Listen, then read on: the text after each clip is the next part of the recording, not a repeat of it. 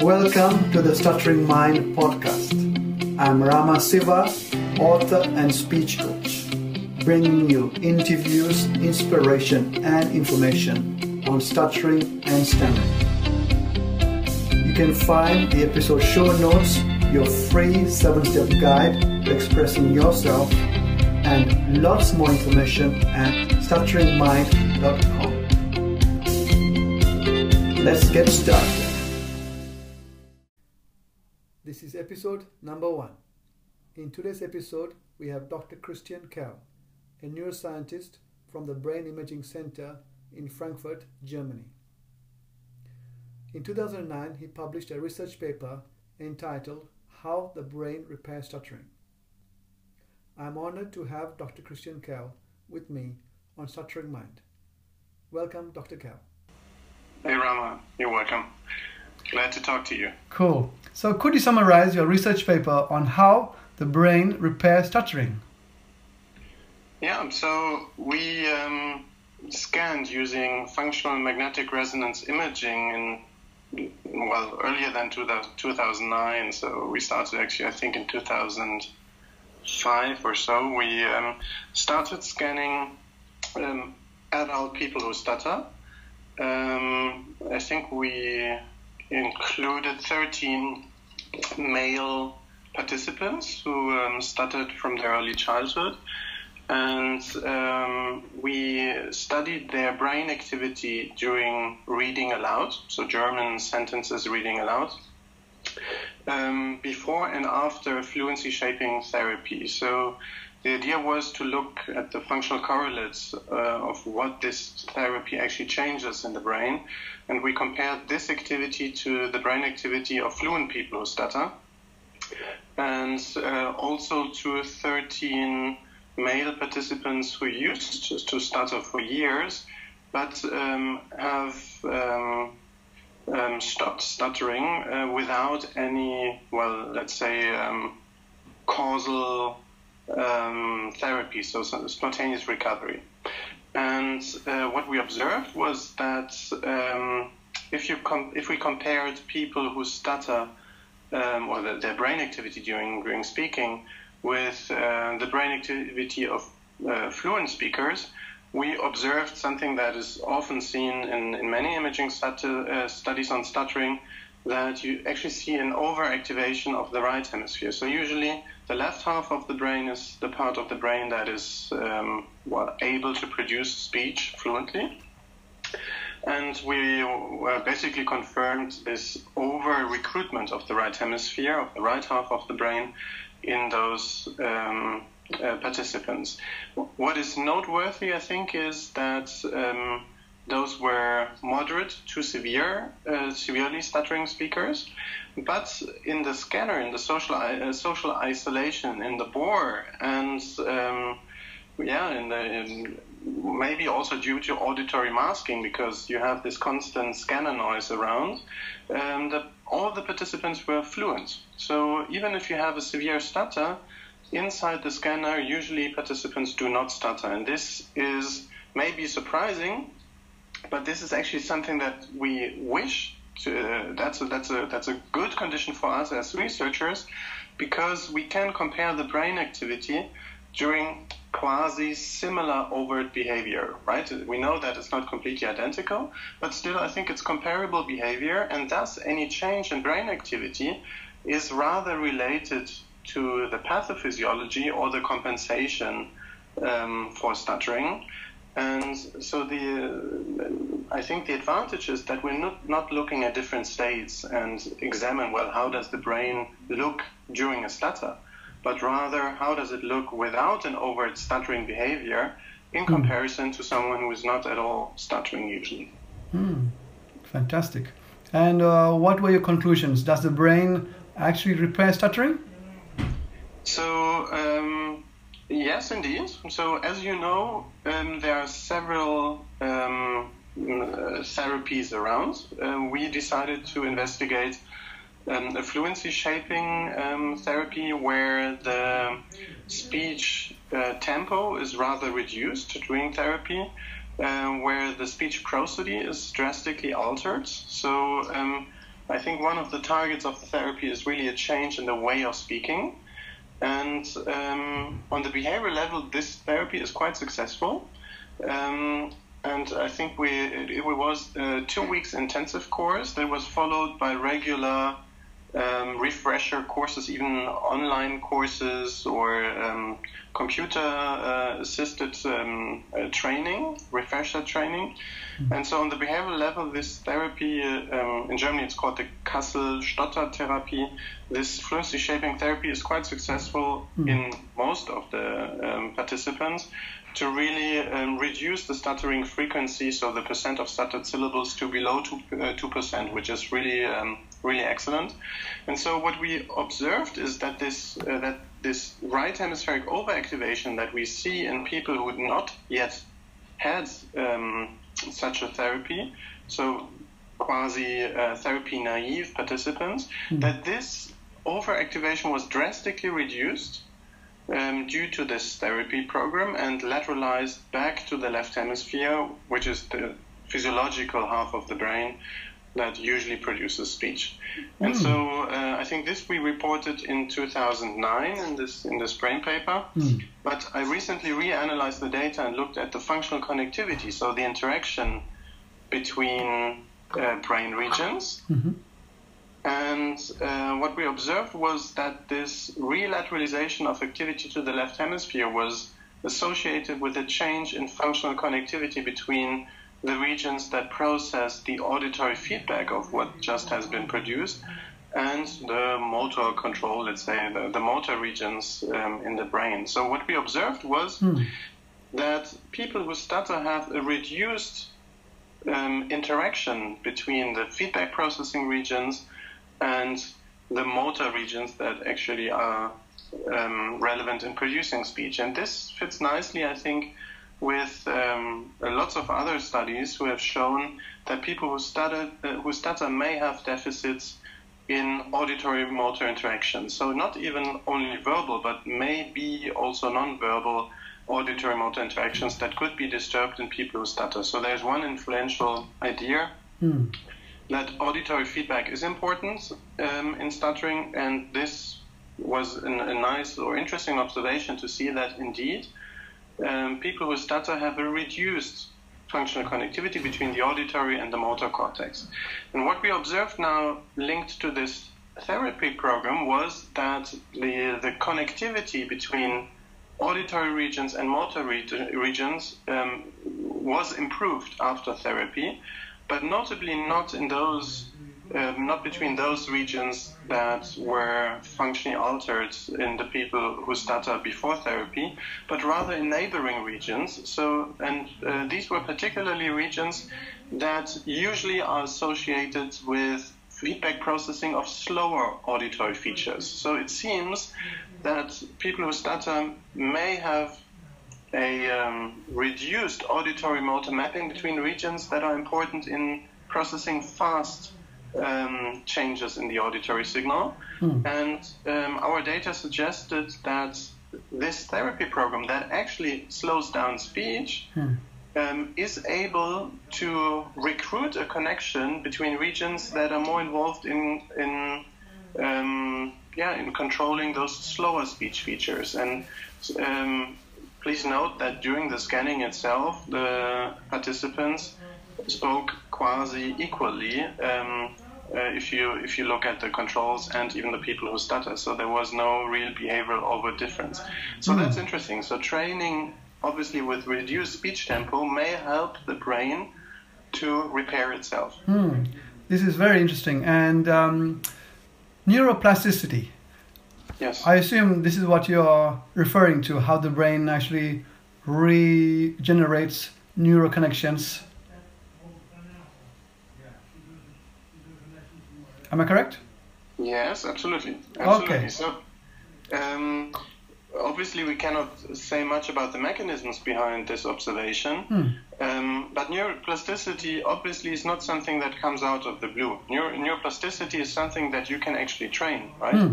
So, um, I think this intensive course helped participants to actually tap into a plasticity mechanism that seems to be available to most of the people who stutter. I'm, I'm not. I don't want to push it too far and say everybody, right? But Mhm. um, in, if you look at the average um, response, you actually see this relateralization to the left half of the brain of brain activity during speech production associated with the recruitment of those regions who actually map slower speech features, even if you don't speak slowly anymore, right? So it seems that the, that training with reduced speech tempo may, may help people who stutter to, to actually recruit those plasticity mechanisms. Excellent, excellent. That's really good news.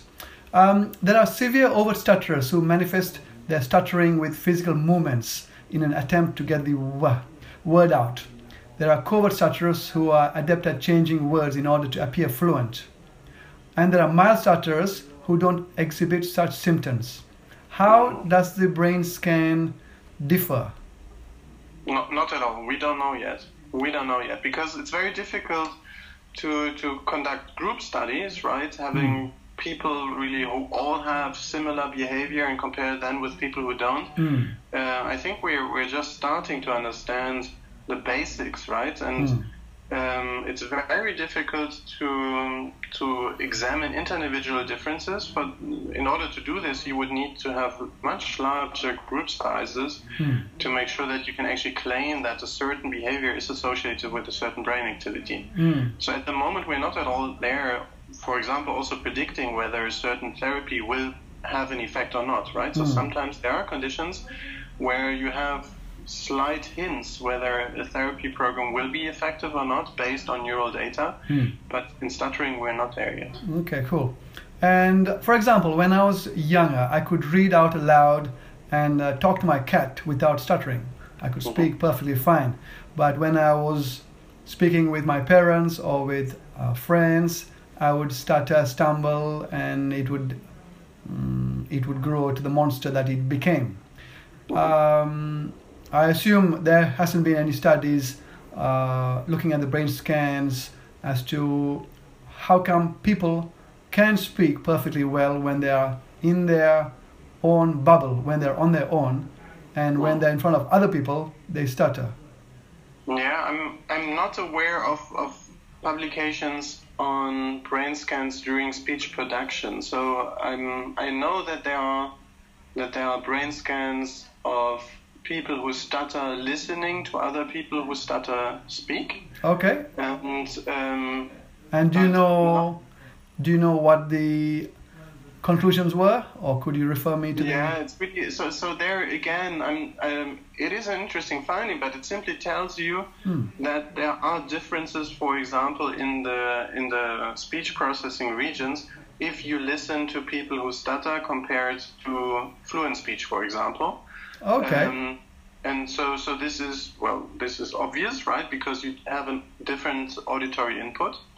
Um, but for sure, I'm actually I'm, I don't remember pretty um, pretty well whether uh, they also had the contrast um, of um, people who stutter listening to uh, stuttered speech compared to fluent speakers uh, listening to stuttered speech. I think they had it and they showed differences, but um, even if there if even if there are differences, I, I would not overinterpret that, right? So it simply tells you that uh, someone who stutters perceives stuttered speech differently compared to someone who's not stuttering. And I think this is not really surprising because if you have um, an autobiographic memory for stuttering events, you will have a different reaction to stuttered speech compared to someone who has, for example, never heard someone stutter. Mm, and you saw that, or that was shown in the imaging scans.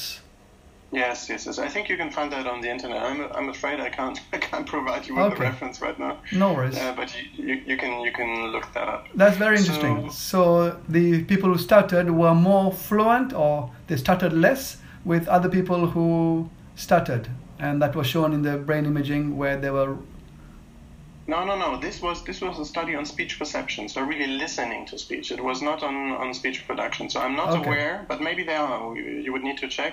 I'm not aware of neuro studies, for example, loo- looking at speech production in convers- in conversation with other people who stutter or with people who are fluent. I, I'm not aware of these studies. Mm, yes, uh, quite early on in my journey to freedom, I Yeah. uh, I learned that when I was with other people who stuttered, I was fluent or I was okay. I was myself. I didn't stutter because Mhm. in my own mind I was comfortable. I wasn't being judged by them, and I was free to be myself, express myself. So I had no no real tension. But in the same in the same minute, if I was with a fluent speaker, my speech would fall apart. Yes. So it's very interesting. So I think there's there, for sure there there is um, an important psychological component to stuttering.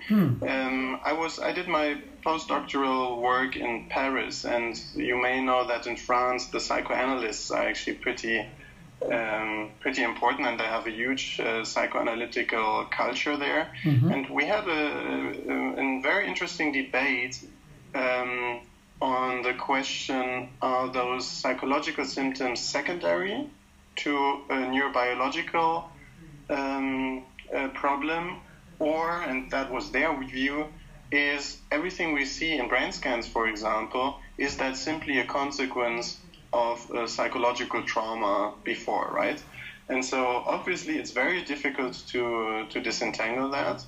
Um, I think we have pretty good evidence now also from genetics that there is a genetic component um, to stuttering.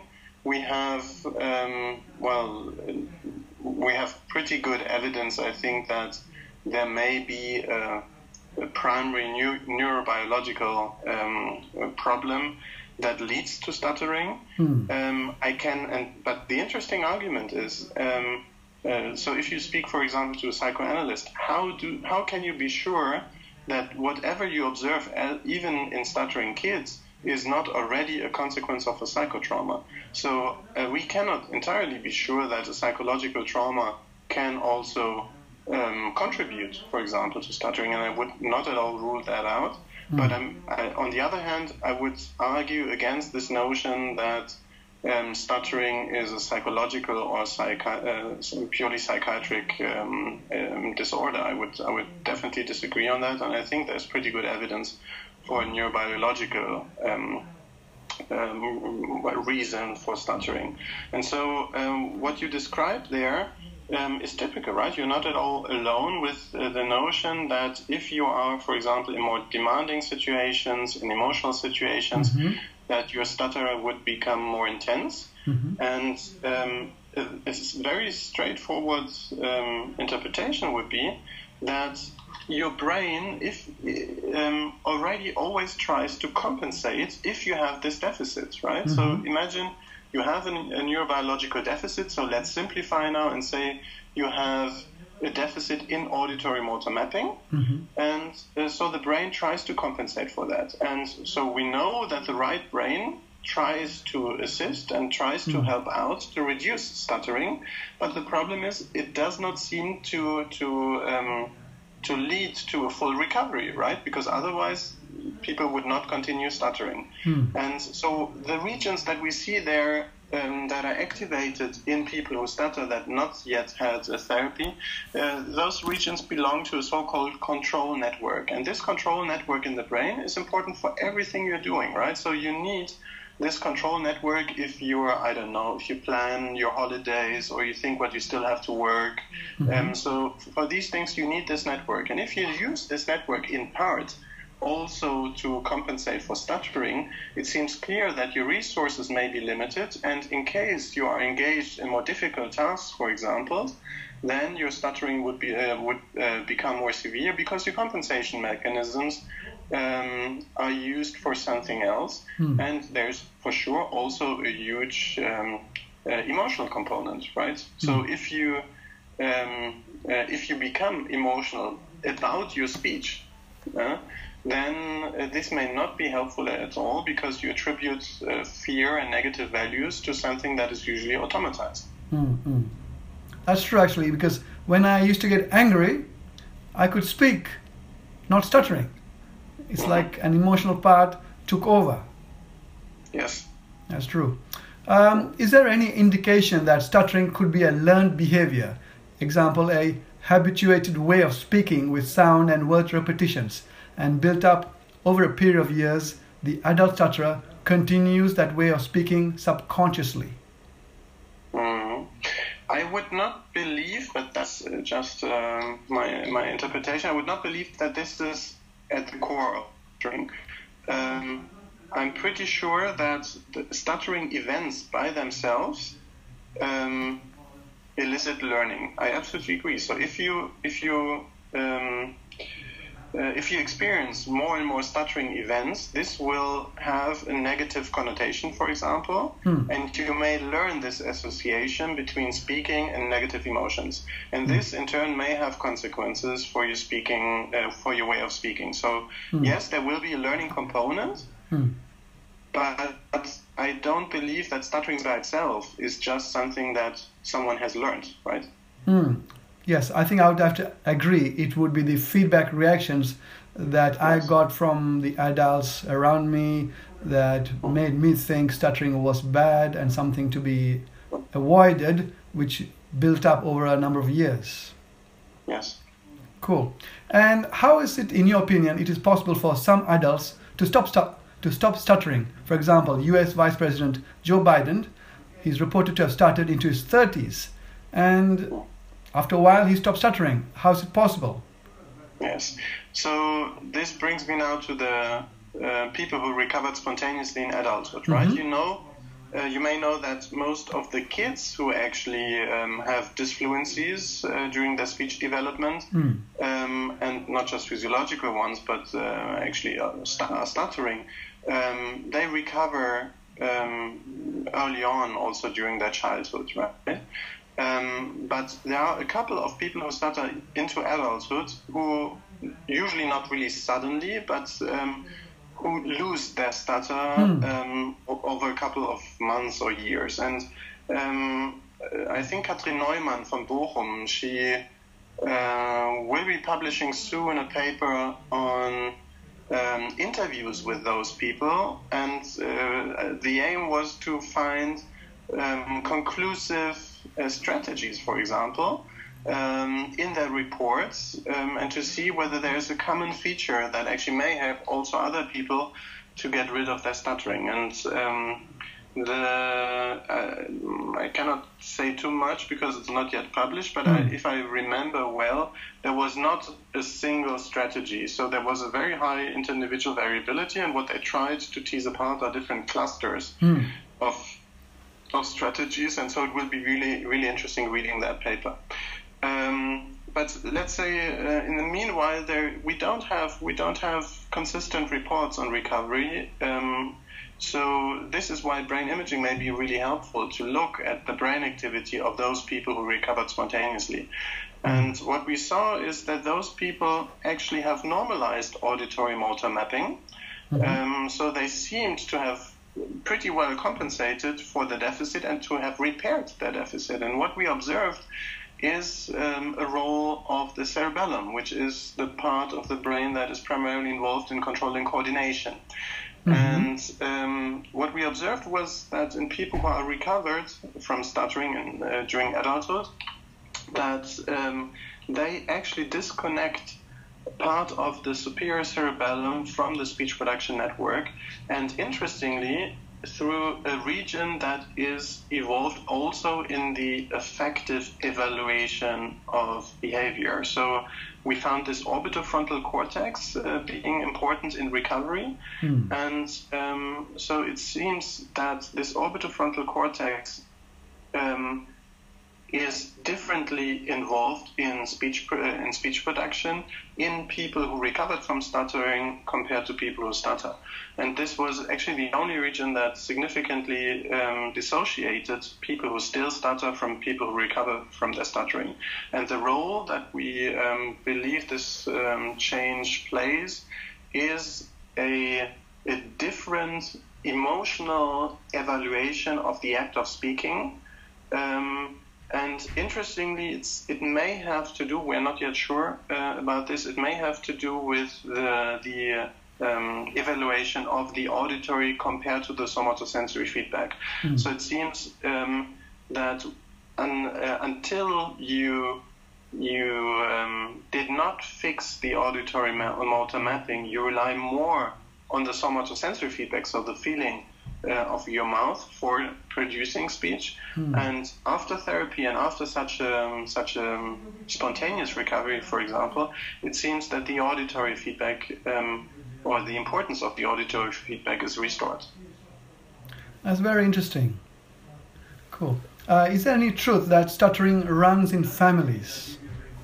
There are, yes, absolutely. There are twin studies where you um, compare um, uh, how do you call that in English? Mono, uh, the twins, the different forms of twins. So, um, no, how do you call that? There are two types of twins. Yes, I know what you mean, but the word slips my mind as well. Um, um, so, two types of. Twins. You have uh, identical twins.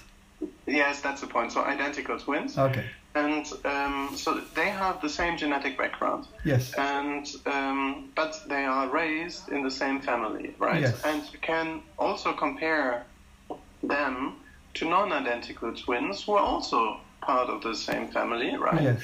And so if you do that, you see that there is a stronger um, relationship with stuttering in identical twins compared to non-identical twins. And this clearly shows you that there's a genetic component to it. Mm, very interesting. And uh, do you have any further plans to study as to how the brain can repair stuttering by examining people who used to stutter and no longer affected by the stutter? Yeah, it, it, will be absolutely important. I think what my colleagues in other research labs did the last years was a great, great work. So mm-hmm. they went the other way around. They looked first what happens in stuttering kids, mm. because um, our studies were conducted in adults, and there you cannot never be sure whether what you see is a consequence of year-long stuttering, or whether it really has to do with, for example, pathophysiological changes. So the the cause of stuttering. And uh, so I think what, what my colleagues have shown first now in the kids is um, that this this anomaly in the left half of the brain is mm-hmm. really at the core of the pathophysiology of stuttering, mm. and this right hemispheric overactivation may more directly be related with compensation attempts. So mm. this this was really important work, and I think the next ten years we'll spend at uh, looking, uh, for example, at recovery mechanisms. But it's difficult to recruit those uh, people. Hmm. Um, I don't have any current project going on, but I hope that someone, uh, if, um, if it's not me doing that, uh, if uh, one of my colleagues will start. Um, working on, on that topic again, then it will be important to disseminate this information and try to recruit people, for, also maybe via the web, to make sure that we get enough um, participants um, to conduct proper proper studies on recovery and stuttering. Mm. Why do you think um, some children, or in fact a lot of children, who stutter when they're three, four, they spontaneously recover and they don't have any issues, and then the tiny minority, they hold on to this stuttering and it develops. Why yes, do you think? That's a, that's a very important question. Uh, we don't have the answer yet. Mm. Um, it may be that they have a different genetic background. It may be that they have different neuroplasticity um, mechanisms available. It mm. may be that they have a different way of coping with it, and so, for example, have mm. a different learning um, um, compared to to the other kids who recover. So it's really um, uh, we I, I, know that my colleagues are working on that because obviously this is a very important question. Hmm. Um, but I, I, at least to my knowledge, I'm not aware of um, of individual factors that have been identified that will make the distinction. Uh, I'm pretty sure that there, there's really old work already on the um, the, the the analysis of um, the speech signal itself, mm. and I think even there you cannot dissociate clearly which kid is going to recover and uh, which other kid is going to continue stuttering. Mm. So um, if, if you ask me, I'm pretty sure it will be a mixture of all those effects. So maybe some other genetic background, maybe Mm. some other neuroplastic mechanisms, and maybe also another way to, to cope and deal with uh, stuttering symptoms. Mm, mm, mm. For me, um, what I've learned is that um, the brain or the subconscious mind controls 95% of the processes. For example, breathing, uh, walking, doing everything. The brain is responsible for 95% of the human body, including speaking. So, speaking is a subconscious process. So, would you say that or would you disagree? Um, maybe I would try to refine that. So I'm Okay. pretty sure that much of my speaking is automatized. I agree, right? So Mhm. without any effort, I'm speaking. But Mm. um, to call it subconscious, uh, I wouldn't agree on, on that. So most parts of my control of articulation may be subconscious, but the way of speaking itself is a clearly conscious process. hmm So, for example, when you're having a debate with your colleagues, when you're doing a PhD, Yes. uh, you just spoke spontaneously. Your brain um, automatically filled uh, with the relevant uh, questions and answers for you for you to be able to debate. You didn't have to consciously tell your mouth to open and to speak, and you didn't have to breathe and speak. It was all subconscious, right, doctor? Uh, I absolutely agree. So it's Hmm. not, a, yeah, yeah. So so the the muscle reflexes and the exact articulation, most of that is not conscious. I, I absolutely agree. But the the act of speaking Hmm. is clearly conscious, right? So you're aware of what you what you produce. Sometimes, sometimes when I'm in a heated argument with my wife, Yeah. sometimes that the words just come out. So I don't know if I'm conscious. Don't blame don't blame your your your don't blame your unconscious part. I think um, no, I'm I'm pretty sure that um, very very very rarely you produce unconscious utterances. So this is the absolute exception. So usually I, I would I would rather um, disagree and say no the the standard this, the, the standard um, way of speaking is, is a conscious one, including all the automatized processes that are below. And most of them are unconscious, I absolutely agree. But I would, so for example, I would not at all, breathing is very different, right? So breathing is really an automatized um, motor behavior Hmm. um, that obviously continues during sleep, right? And Mhm. um, I would argue that you would not usually speak during sleeping, but I, I agree there are exceptions, right? Um, but most of the speaking processes, I would I would rather say they are conscious. Hmm. So if breathing is a subconscious process, and to speak, you need to be able to breathe. Mhm. And if your breathing is affected, because when I used to stutter quite badly, I would have like a panic attack and I would freeze, and the subconscious processes would be conscious, where I would basically struggle, I would block, you know? Yes. Yeah. And what changed was I went on an intensive program which taught me to breathe again and to speak consciously, be really conscious about how I'm getting the words out and taking my time and speaking. And you're quite mm-hmm. right, by slowing down the speech, it really helped me to gain the first step in my journey to freedom. However, that wasn't the end story. It took me 16 years of self development, reading books, of realizing that I am more than just the body. I am the spirit. There's a spirit within me, within each and every one of us, Dr. Chris, that is connected to the universe. When I realized that, the fear went away. So it was a conscious effort on my part to retrain my subconscious, saying that the things which I had learned previously as a child and as an adult meant that I was afraid of the world. I was afraid of doing anything. I was I was holding back in life. I wasn't enjoying life. I just didn't do anything because my brain, my subconscious subconscious mind, made it an automatic process for me to not even partake in life. For example, when I was in a conversation with two or three people, I would hold back. I wouldn't speak much. I would just be the wallflower. And that continued for a long time. You know? And that's the reason which I was asking about the subconscious part. It may not affect my speaking ability, but it did affect who I was as a person. Mm-hmm.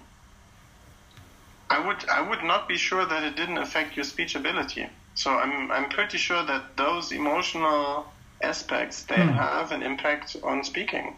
Because if you start getting afraid of the act of speaking itself, Hmm. you will run into difficulties. And I absolutely agree. So this this overemphasis and maybe the, the wish to perfectly be fluent, right? This this may not always be um, eh, for for every eh, for everybody a good recipe, right? Because um, usually I am fluent, so I'm not really focusing on the way I'm speaking, Hmm. and um, this attention on the act of speaking may have consequences. I agree, and so I'm pretty sure that what what you just described, Hmm. Dealing with anxiety, dealing with um, shame, social isolation, all that Hmm. um, is important. And so I'm I'm not pushing forward the idea um, that every um, every everyone who stutters should only speak slow more slowly, right? So this is this would not lead to to a better life, I would say.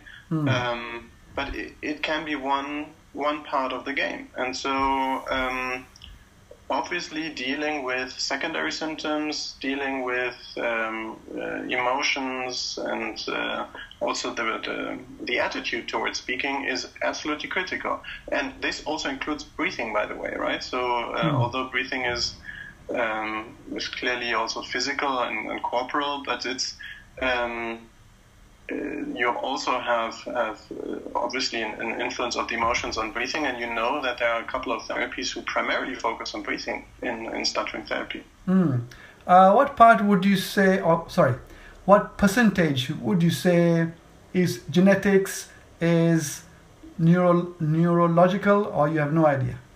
No idea. This, this would be a pure guess, and that's not really professional. So sorry about that. No worries, because I am. I'm looking back at my life, Dr. Chris. Okay, I'm now 42. When I was 21, I was really in a bad place. I was really, I was really in a bad place, and 21 years on, I'm free. I'm free. I'm speaking to you because I'm free and I love connecting with people. I love talking with people. I love to know what they think, what they have learned about stuttering and in general their lives. So for me, yes, I can believe quite I can quite rightly believe that genetics and neurological has a part, but I believe it is a huge percentage psychological. How I perceived myself as a person who started looking on in the world where stuttering was deemed as bad and something to be avoided, and where fluency was the holy grail, you know? Mm-hmm. And that grew and grew, and I had no way out. Mhm. So I'm Obviously really you found one. sorry. Obviously, you found a way out. Yes, yes. And what I'm hoping with my book series is that I want to interview people to gain more of an understanding as to how I made the journey and how other people can model. Because I believe people can model people who have stopped this habit. It may be it may be something which people aren't happy hearing that stuttering is a habit, but I believe stuttering was a habit that I picked up, that I continued with the fear, emotions, and all the negative feedback that I got, which resulted in the way that I behaved, which meant that I stuttered more, which meant that I held back in life, which means I didn't do anything. You know? Mm, Sure. So I think there's one important aspect. Um, I'm pretty sure that you are also in contact with lots of people who stutter, Hmm. and there, there are, um, as you know, everybody uh, is different, and um, Yes. so there are there are numerous people who stutter who are fine with their stuttering, right, and Mm. who live a, um, a great life. Um, despite their stuttering, and they they don't really follow this this path towards fluency and say, okay, why should I be fluent? I'm a stutterer mm. and I live with that. I think this is also a, a nice way to cope with it, right? So I, am I'm, I'm pretty sure that you, neither you nor, nor us or uh, someone else should say, okay, this is the way out of stuttering or this is the way how someone who stutters should. Um, um, should try to recover, for you for example. Sometimes people don't want to recover and still have a great life, and there will be many different ways out of out of stuttering in case they wish to um, to do something against their stuttering. And so one aspect clearly is psychological, and you have obviously a very nice study where you say, okay, uh, or you have a very nice story where you say, um, my my experience was that there, there is a huge psychological um, influence on my stuttering and so this experience may help a lot of people who stutter, right? But the stories may be very different in other people who stutter. Mm. So I think this is the problem, right? You cannot easily generalize. I think you're spot on uh, in saying that um, some people are happy with the stuttering. It doesn't yeah. bother them at all, and they live their lives perfectly well without without any um, regrets. Mm. Regrets has been a big part of my life, and other people who started that I know personally have a lot of regrets. Sure. So I hope that the work that the neuroscientists are doing now and will do in the future will enable more research into the ways people can recover or they can be free from the stuttering mind.